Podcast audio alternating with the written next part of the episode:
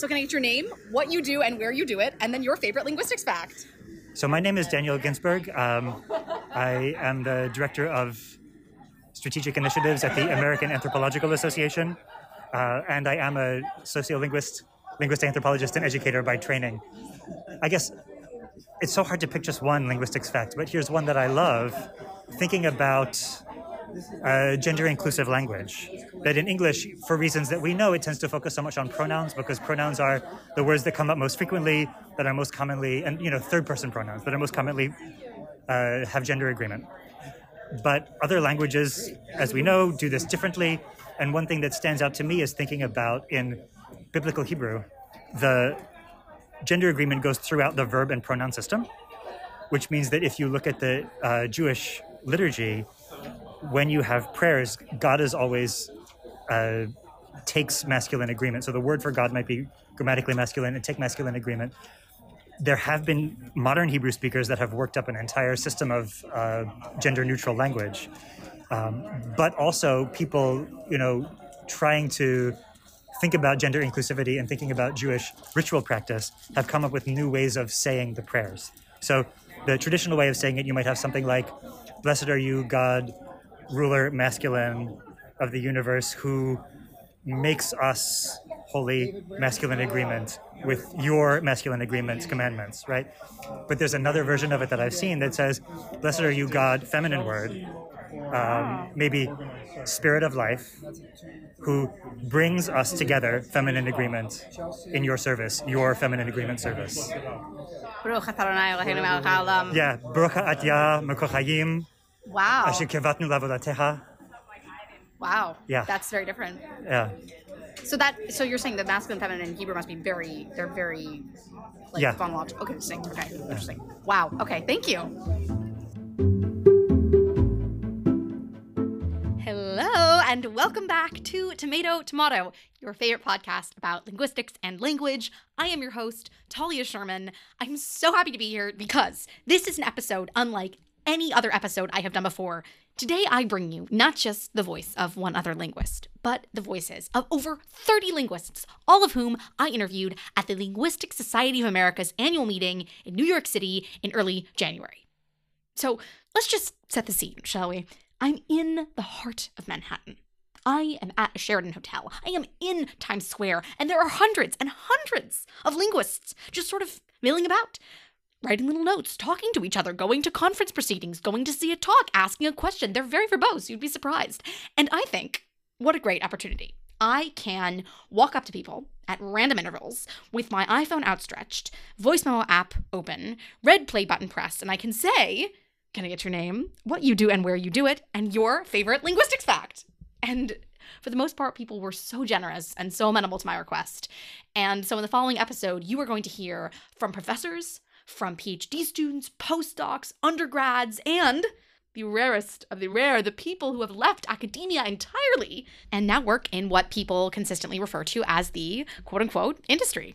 Several of the interviews you're about to hear were conducted alongside the legendary Professor Nicole Holliday and posted to her TikTok page. So if you're interested in checking out a little visual video interface of these interviews, you can go check out Nicole Holliday on TikTok at Mixed Linguist. And as for my favorite linguistics fact, you'll just have to wait until the end of the episode. But for now, let's dive into these absolutely awesome bits of information. Here are a bunch of really cool linguistics facts. Hi, I'm Nicole Holliday, uh, Associate Professor of Linguistics at Pomona College. So, Talia, what do you want to ask me?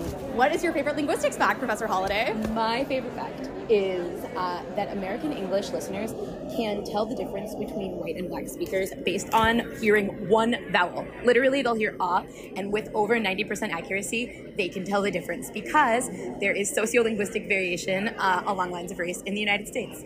Okay, my name is Heidi Harley. I do morphology, syntax, and lexical semantics at the University of Arizona.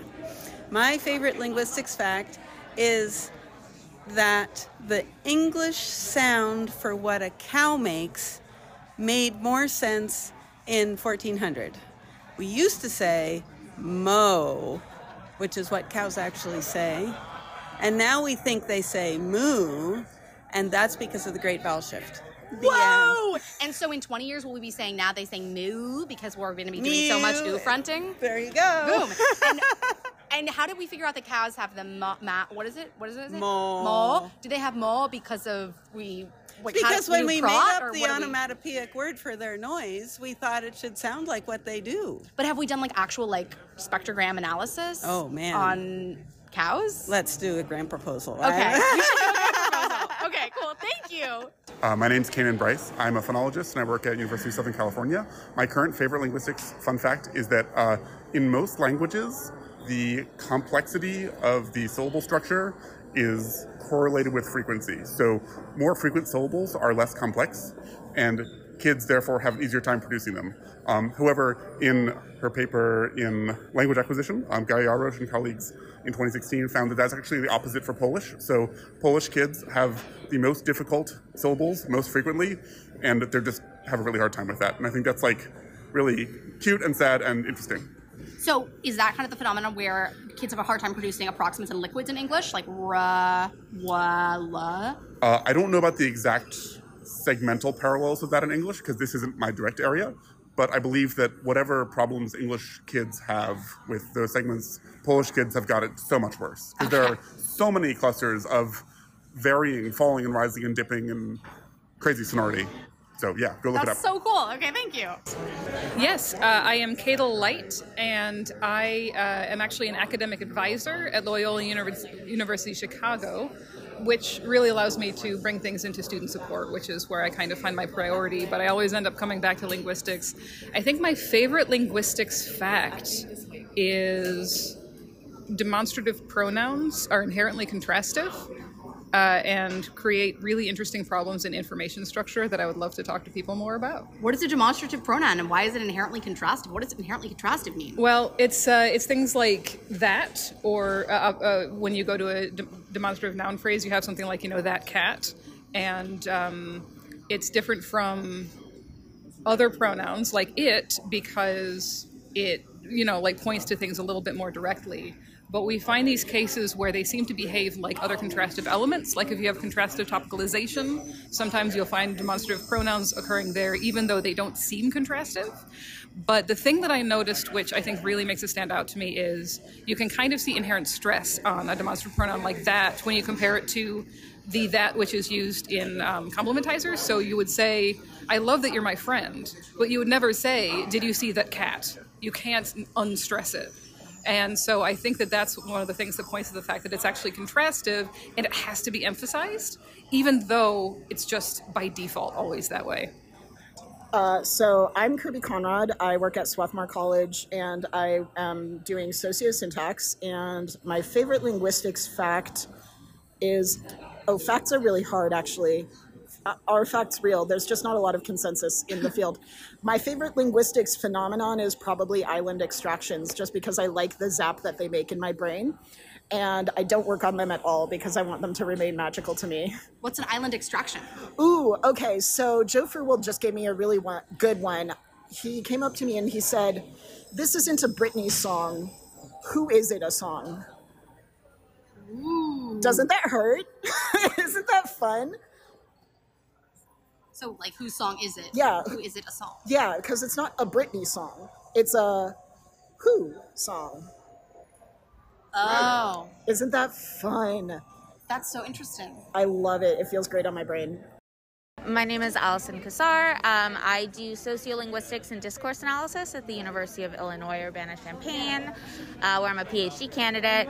And my favorite linguistics fact I don't know, I just love fun cognates. I love discovering that things are words are related, like water and vodka.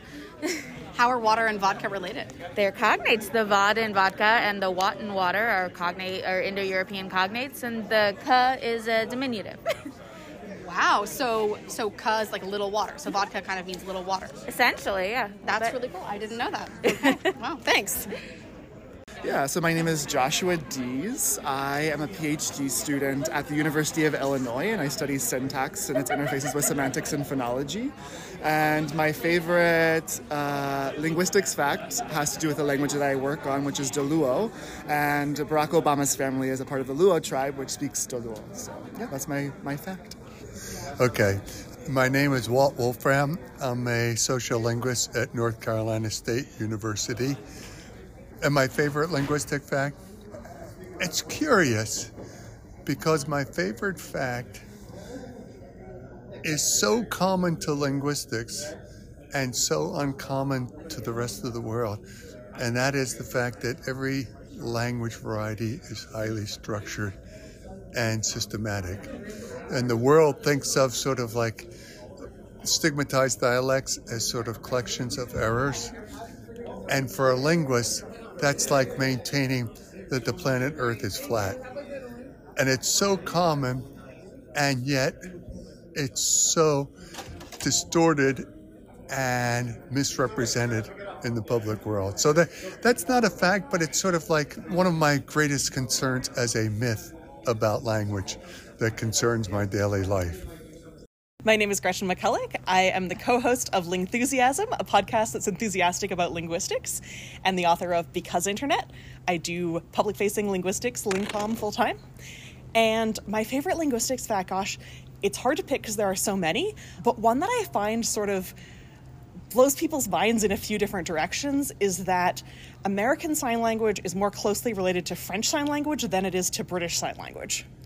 Unlike the spoken languages of, you know, the UK and the US and France, and it sort of gets people starting to think about sign languages being very different from each other and spoken languages. Uh, and I don't know any of those sign languages, but uh, it's sort of one small factoid to try to uh, put into people's minds. And so, how is it that French and English Sign Language are super closely related? So, American Sign Language was founded at one of the early American schools for the deaf, and they got some people from France over um, to help them do this. Um, but it was the first American School for the Deaf was shortly after the American Revolution. So, sort of understandably, they weren't getting people from the UK over to be like, "Hey, come help us to make a school for the deaf." Instead, they got a couple people over from uh, from France, and there are also, you know, it's also influenced by like Martha's Vineyard Sign Language and like other local sign languages, but there there was this sort of French influence. So, for example, the ASL manual alphabet is on one hand, and so is the FSL manual alphabet, um, and the British Sign Language Manual Alphabet, um, as well as the Auslan um, and New Zealand Sign Language uh, national alphabets, are on two hands. So, like all the letters are sort of two-handed versus versus one-handed in space, and like a bunch of the other signs are also different. Yeah, okay, so I'm Dr. Kelly Elizabeth Wright. I am a postdoctoral researcher at Virginia Tech, and my favorite linguistics fact is that um, there is only one language that's spelled the same backwards and forwards. What is What's it? the language? It's, it's Malayalam, the palindromic. I never language thought name. of that. Malayalam. Oh my god. Yeah, so that's my favorite linguistics fact. Is there's only one. Hi, yeah, so my name is Jordan Douglas Tavani. I am a PhD candidate in linguistics at the University of California, Santa Barbara, and I do indigenous uh, linguistics in the Americas, revitalization, grammar writing, and description. I'm a big fan of complicated morphology and syntax and um, historical linguistics and language change. Favorite linguistic fact is really just the language is such an encapsulation of culture. Culture, it, it, it's culture put together. And one of the things I love about this is talking about emotions, and specifically how in English, we don't really talk about emotions very well. We have a couple of words, but you know what we do do? We gossip. And so if you look at words for how people walk, they all can convey emotion. So, oh, he stormed out of the room. Well, clearly he's angry. Oh, uh, he danced out of the room. Perhaps he's happy. He has some energy. Uh, you know, she she sulked out of the room. She strode confidently. You know, we can. One of the ways that we can understand the English English and the people who speak it, or the culture that speaks it, is by looking at uh, how words are expressed. Um, so that's a fun fact. Uh, I'm Rachel Steindel Burdin. Uh, I work on language variation, particularly intonation and also Jewish languages and Jewish ways of speaking. And my fun linguistics fact is that dialect boundaries often correlate with other cultural boundaries. So if you're an Eastern European Jew, there might be some arguments in your family about whether or not gefilte fish should be sweet or savory, and that's due to trade routes and like whether or not you were in an area of Eastern Europe that got cane sugar or beet sugar or not, and that linguistic that boundary actually lines up with some linguistic boundaries between I think Central and Southeastern Yiddish. So you have this sweet, savory foodways line that lines up with a linguistic distinction in the language. That's awesome. That's so cool. it's like the different types of charoset uh, corresponding to Sephardic versus Yeah, Ashkenazic so, Jews. so, Yes. I think so. Like food and cultural language all Yeah, yeah, interact. Yeah, or maybe even in the U.S. the barbecue lines, right? So like Yes. should it be like ketchup or vinegar? Yeah, yeah. In North Carolina, right, you got the Eastern and Western dialects and Eastern and Western barbecue. All right. Um, so my name is Gabby Poplawski. I am a student and now a research assistant and sociolinguistics person at Pomona College. And my linguistics fact is um, about Arabic morphology, non-concatenative morphology, which is present in Semitic languages as well, besides Arabic. But basically, I love that you can take many roots that are usually three letters long, three consonants long, and then tack a specific set of patterns of vowels and diacritics onto them, which are not always annotated actually in written written language, and those can form very set patterns of meaning, such as the verb that you have created is now being done to someone, or the verb becomes a verbal noun, or it becomes the plural of that noun, following the set pattern that does not really involve traditional prefix and suffixes that we see in Western languages. Okay, so we're gonna need like some kind of like some ish example. Right. Yes. So, like Darasa, for example, he studied. That's a very, that's a very basic example there. If you suddenly make the center longer, you put a little marking for that shadda over it, Darasa, that suddenly means he did that to someone. So he made someone study, he taught. There you go. Now you have teaching instead of, but that that's still related to the verb to study. Or like the same thing happens with alama or to know or he knew. If you put alama, that's he made someone know also. And this is different teaching. from other analytic languages, or not analytic, agglutinating languages. Um, this is slightly different from agglutination because agglutination involves tacking prefixes and suffixes and maybe infixes, but not in a pattern that just straight up you can put as uh, like lengthen a, a letter and now it's suddenly So Arabic else. is not an So. Arabic is not, I don't think, considered agglutinative Okay. like Turkish, which actually Turkish adopts a lot of words from Arabic, but it does very different things with them. Like even to make them plural, uses Turkish processes that are more agglutinative than um, Arabic plurals, which are a whole other thing that involves rhyming and and making like almost song-like patterns out of words Okay. in the way that it's taught. But yes, that's so cool. Many things, many things. Okay, thank you. Absolutely. My name is Jamal Muwakil. I'm a linguist. I do that uh, right now at UCLA in an education department as a postdoctoral fellow. My favorite linguistics fact is that um, all language, especially spoken language or language that is commonly used, has internal variation, and that and that variation is natural to all language, which I appreciate. Variation is a feature, not a bug. Exactly As right. we've heard. Yeah. Thank you so much. Thank you. My name is Michel DeGraff, and I'm a professor of linguistics, and, and I'm, I'm the co-founder and co-director of this initiative called MIT Haiti, where we produce resources in Haitian Creole, in science and math, and all, all the fields. And, um, and I do it at MIT. Um, and my favorite linguistic fact, well, there are so many of them, but there is one that I just spoke about with uh, the, our current president, um, Tony Woodbury, and it's about the fact that it's, it's an achievement of, of, of Haitian Creole. So if you think of the word neg that we use for human being in Haiti, um, so the word neg actually comes from the French nègre, right? And the French nègre in many quarters is viewed as, a, as an N-word. It's an insult. It's a, it's a slur.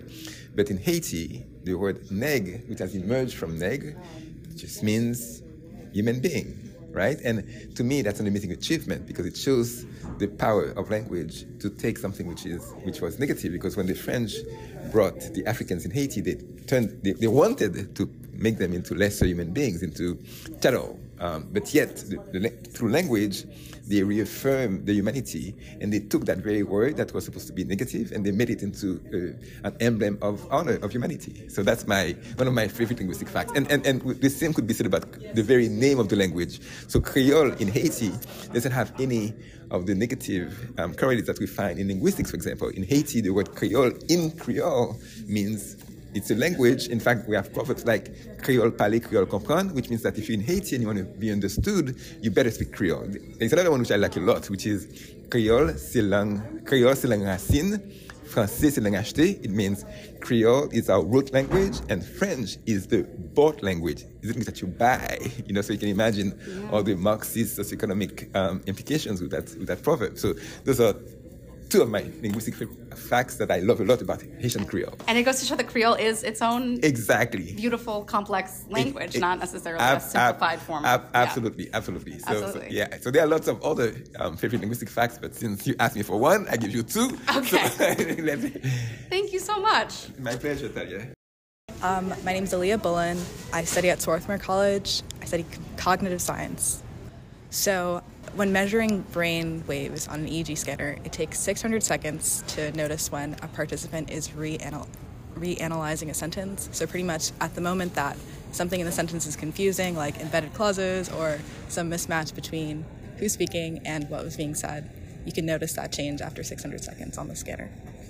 Wow. And then that helps you determine like a lot of things. So that helps you determine sort of what is actually hard to process syntactically. That helps you determine. Does that help you determine like what words are hard to process, or is it mainly syntactic? Um, mainly syntactic changes, but if you are trying to, for instance, generate sentences in English and determine if this is something that someone would naturally produce, uh, this would be a good way to check it. See if there's that that peak at 600 seconds.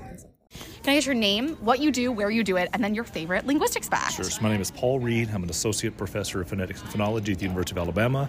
And my favorite linguistics fact is that the word for tea and chai comes from the same root. One went by land, one went by sea.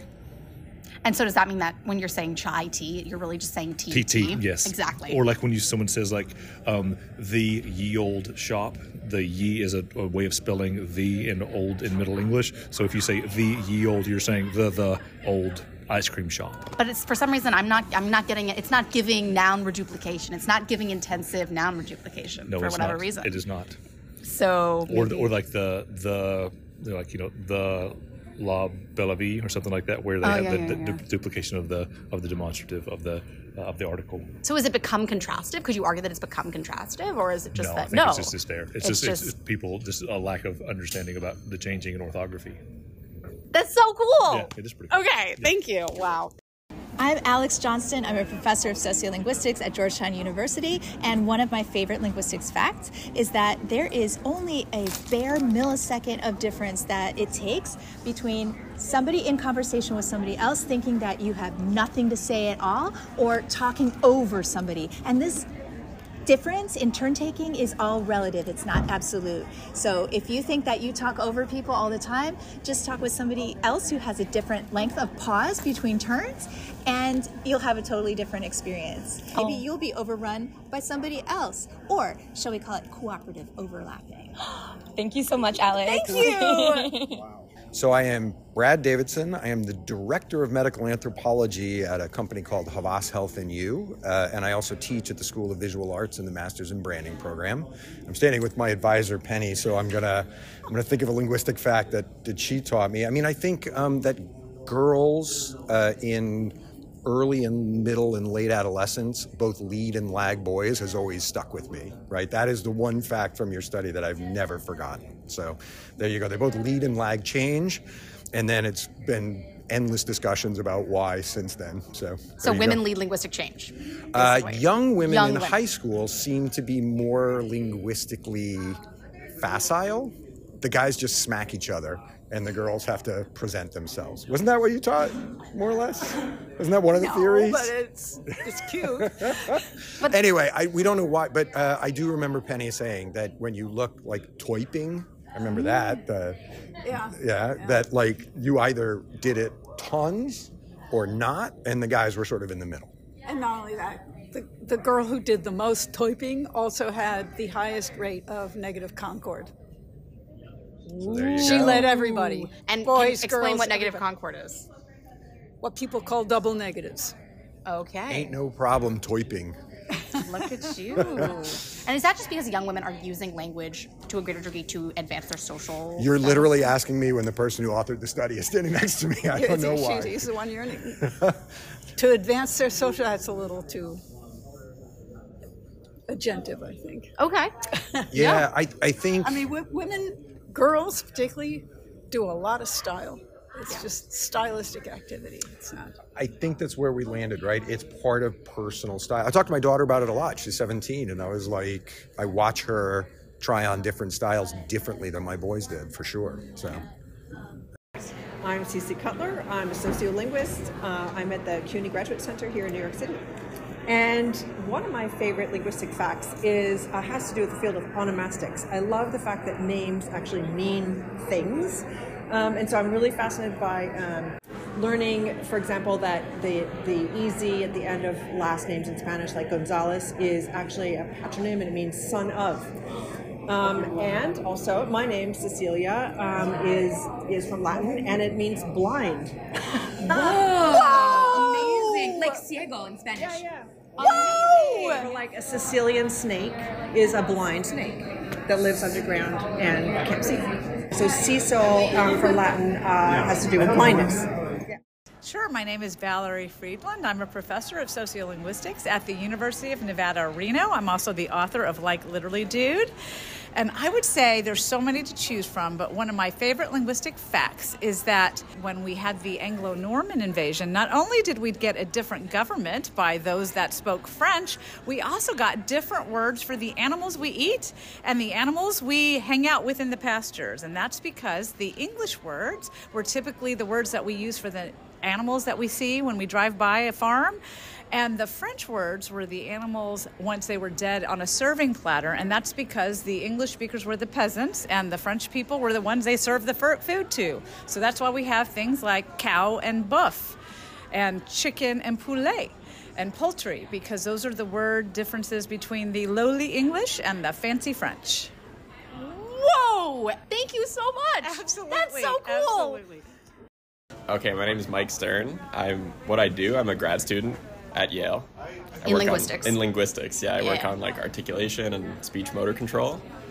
And I don't know if this is my favorite fact, but it's the first one I thought of, which is the McGurk effect. So this is how like visual information affects speech perception. So like if you see someone producing a buh sound, but you hear acoustically like a guh sound, you'll actually perceive a duh sound. So you kind of like integrate those two kinds of information. And, like, And why is it that the combo, like the the the visual cue of ba, but the phonetic cue, uh, but the auditory cue of ga meets in the middle to duh? Where is D like the the Actually, middle point? that's a or- good question. Yeah, I don't know what the so maybe like F two is doing something. So like you get you're hearing like the F two related to ga, but you also are getting this visual information telling you it's ba. So I mean, so like, so yeah, so maybe acoustically there's some kind of Yeah, because I'm thinking like ba being like bilabial voiced stop, and then ga being like voiced velar stop, Mhm. meeting in the middle to duh, which is your voiced alveolar stop. All stops, but Yeah. you're literally meeting in the middle between bilabial and velar. The middle would be yeah, alveolar. yeah, yeah. Or- Spati- spatially, yeah. it is like in the middle. In the middle. Yeah. That's so cool. Thanks. No problem. Hi, so can I get your name, what you do, and where you do it, and then your favorite linguistics fact? Absolutely. So my name is Catherine Russell, or Katie. Um, I'm in my fourth year of the PhD program at UC Berkeley in linguistics. Um, and one of my favorite linguistics fun facts is that most of the world's languages have tone, actually, which is something that people are always surprised by whenever I tell them. Um, people just associate tone with like a very specific part of the world, but turns out actually most of the world's languages have tone. That's fun. But English doesn't, right? English does not. So, like, give me some examples of like what tone is, and then also Yeah. what, what languages have tone. Yeah. Totally. So tone is um, manipulating the pitch of your voice um, to have some kind of meaning. Um, so in lots of East Asian languages, like Chinese, um, the way that you do this is um, different lexical items, so different words, like horse versus mother is a very famous example, have different tones, so different ways of moving the pitch of your voice. So I don't speak Chinese, but it's something like ma versus ma. So different kind of pitch contours, and those would give you very different meanings. People always have to be very careful not to mix up horse and mother, for example. You can get a lot of trouble. And then I work in West Africa Africa, where um, almost all of the languages of Africa have tone, actually, which is also something that people do not know. Um, but it's used for a very different purpose. So in Africa, for the most part, um, tone is used for grammatical purposes. So one language that I work on is called Guébié. It's spoken by about 7,000 people in southwestern Cote d'Ivoire. Um, and the way that you conjugate verbs, you don't do anything like in Spanish, you would change the ending, something like that. In this language, you just change the tone. And that is how you make all the different conjugations. So, for example, if you want to say I ate, you would say eli. And if you say I eat, so like present tense, it's eli. So you just change the tone of the verb, and that gives you a totally different meaning. And to say I didn't eat, you say eli. Um, so again, just changing the pitch of your voice, and that gives you a completely different meaning. And that's something that people often are like, minds are blown by that because they didn't realize that you could do such things with language. But um, yeah, That's, so really cool. fun. Whereas if English, if I said like coffee versus coffee, Right. that does nothing. Yeah, It's totally. nothing. Like you might have different pragmatic meanings, like people might interpret it slightly differently based on the context and the discourse, but you're not going to have completely different meanings, like different tenses or different words altogether, like you would in these languages. Wow, thank you so much. Absolutely. Thanks. Totally. I'm Bruno. I do corpus phonology at Brown. My favorite linguistics fact is that apron used to be napron with an N, but then it was misparsed as N apron. So now people just say apron. So that's a neat example of language change. When did that change come about? Like, do you know what century?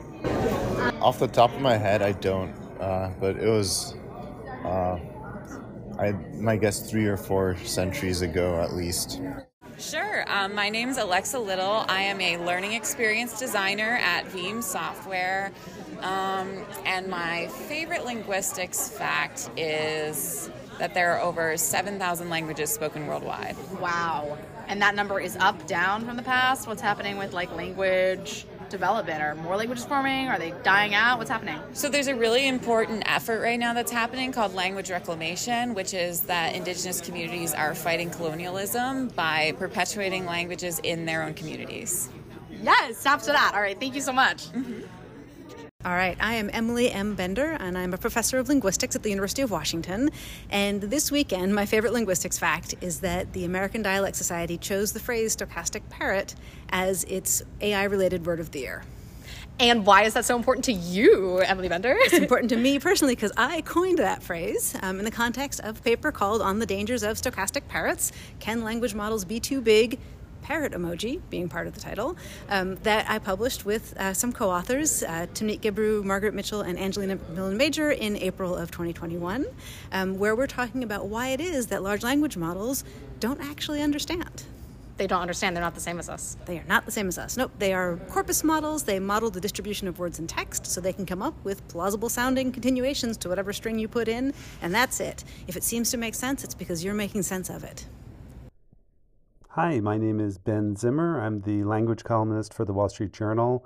My linguistic fun fact is a realization I had when I was an undergrad studying Indonesian, the standard variety of Malay that's the national language of Indonesia. When I was learning basic vocabulary, I learned that in Indonesian, the word for name is nama, and the word for same is sama. And I wondered why these words were so similar to their English equivalents when Indonesian is in the Austronesian language family and English, of course, is Indo European. Um, at first, I thought these words might be borrowed from Dutch, since the Dutch colonized the East Indies before Indonesia got its independence. But it turns out these words nama and sama are actually from another Indo European language, and that is Sanskrit, because for centuries there were uh, Hindu and Buddhist empires in what is now Indonesia, and Sanskrit had a big influence because of that on Malay and other languages of the region. And that whole history really fascinated me, and I ended up studying more, more about that in grad school. So that's my fun fact. Um, yeah, I'm Aidan Malinowski. I am a PhD candidate at the CUNY Graduate Center and an instructor in the linguistics program at Lehman College. And I, I don't know if this is my favorite linguistics fact, but it's a fun one. The word um, boondocks comes from the Tagalog word bundok, which means hill or mountain. So, my name is John Stevenson. I'm at University of York doing a PhD in linguistics. Uh, fact is you have changes that happen in language. Some of them, uh, what's known as off the shelf, and some of them known as under the counter. So you have changes that people can just grab easily. So if you want to be associated with a certain area, if you say want to be seen as or heard as from Liverpool, then you pick up a certain fact, a certain fact about the way people speak there, and you can use that. You pick it off the shelf, right? So in Liverpool, people say, "I'm going to the pub," so they drop the preposition. So in, instead of "I'm going to the pub," they say "I'm going to the pub." So if you're not from Liverpool exactly, but you're nearby Liverpool, you pick that up, and you and people start using that. So you can see that being used in the vicinity of Liverpool. Liverpudlians don't like it. If you're from the core area of Liverpool, those kind of people who pretend are known as woolly-backs or plastic scousers. And other features, under the counter features, are features that are core to the to to a speech area. So in Liverpool, actually, people the whole area around Liverpool, people will say, for instance, someone gave me like Sally gave me a present, um, and that and someone might respond, "Oh, she gave it you," right? Mhm. Like everywhere around Liverpool, Manchester, they'll say, "Oh, she gave it you," right? In Liverpool, they actually say, "I gave you it," so they do the reverse order. But no one no one's aware of that right? So if you're a plastic scouser you don't know that that's what's what people in liverpool do. People in liverpool don't even know they do that and that it's different right? So it's kind of it's it's kind of what makes you a true speaker of a place What right? And features are above our threshold of metalinguistic awareness and what features yeah are what below? features are Yeah. Yeah, my name is Byron Ahn. I uh, do linguistics at Princeton University. I do two branches of things. I do syntax, mainly pronouns, and prosody, mainly intonation. And my favorite linguistic fact has to do with this thing that happens in English when sometimes you can say, at least American English, you can say things like, um, Is it raining out there? You could say probably, but you could also say, Is it raining out there? Probably. And when you say probably, it means something like, I agree that it seems likely, but I also think that I don't have certainty in the same way that you don't have certainty. So are you talking about the semantics of intonation and prosody? I do a lot of work on the semantics of intonation and prosody. That's sort of like one of my things these days. I have a big NSF grant with some uh, people at um, uh, MIT Simmons University uh, we, in Boston University, and we're doing stuff about about the semantics of intonation. And now, as promised, my favorite linguistics fact. If you're new here, allow me to introduce myself. I'm Talia Sherman. I'm an undergrad at Brown University. I study linguistics. And my favorite linguistics fact is the history of the word pudenda. That's P U D E N D A. The word pudenda in English means, and I quote, external genitals, comma, especially a woman's, end quote. But where does this word come from? Well, it comes from Latin, like a lot of words in English. It, it comes from the Latin verb pudere, which means to be ashamed of, and the Latin word pudenda, which means parts to be ashamed of. So, parts to be ashamed of in Latin becomes women's genitals in English. And that's a pretty telling fact, if you ask me. Not just in reference to our culture of misogyny, etc., etc., but how did I come upon this fact? How did I come upon the word pudenda, which, if you're anything like me, you probably haven't heard before? Well, by reading a book by John Updike, of course. I was reading Couples, and I come across the usage of a phrase, luxuriant pudenda. This is in a passage where a man is looking at his wife's body, and he mentions her, quote, luxuriant pudenda. And then it was just a matter of a quick Google search and the realization that the author is, in fact, very much alive, because as we know, Updike reeked of misogyny and still, quite frankly, reeks to this day of misogyny, as his essence inevitably lives on in literature. But what I like about this observation is that it led me to think about a number of different things. Number one, luxuriant pudenda sounds a little bit like an oxymoron to me, but even if it isn't, I think it's really interesting to talk about how, or more importantly, why, someone would describe their wife, someone they ostensibly care for's body, as luxuriant, but also shameful at the same time. And then, even more crazily, if you look further down the passage, It ends with this character, this man, describing his wife's body from her ankles to her wrists to her luxuriant pudenda to her throat, all these things. But he sums up all his observations by saying that she, quote, like Eve on a portal, crouched in shame. Whoa, okay, I just thought that was great writing to begin with, but she's crouching in shame, like Eve on a portal. And, and whether or not we agree, whether or not we agree that Eve ever crouched in shame on a portal after committing the first sin, let's just say, for the sake of this conversation and this analysis, that yes, Eve was in shame on a portal, and like Eve, this character crouches in shame on a portal. Could be a metaphor for a portal out of their relationship, out of this marriage, we don't know. But why is she crouching in shame?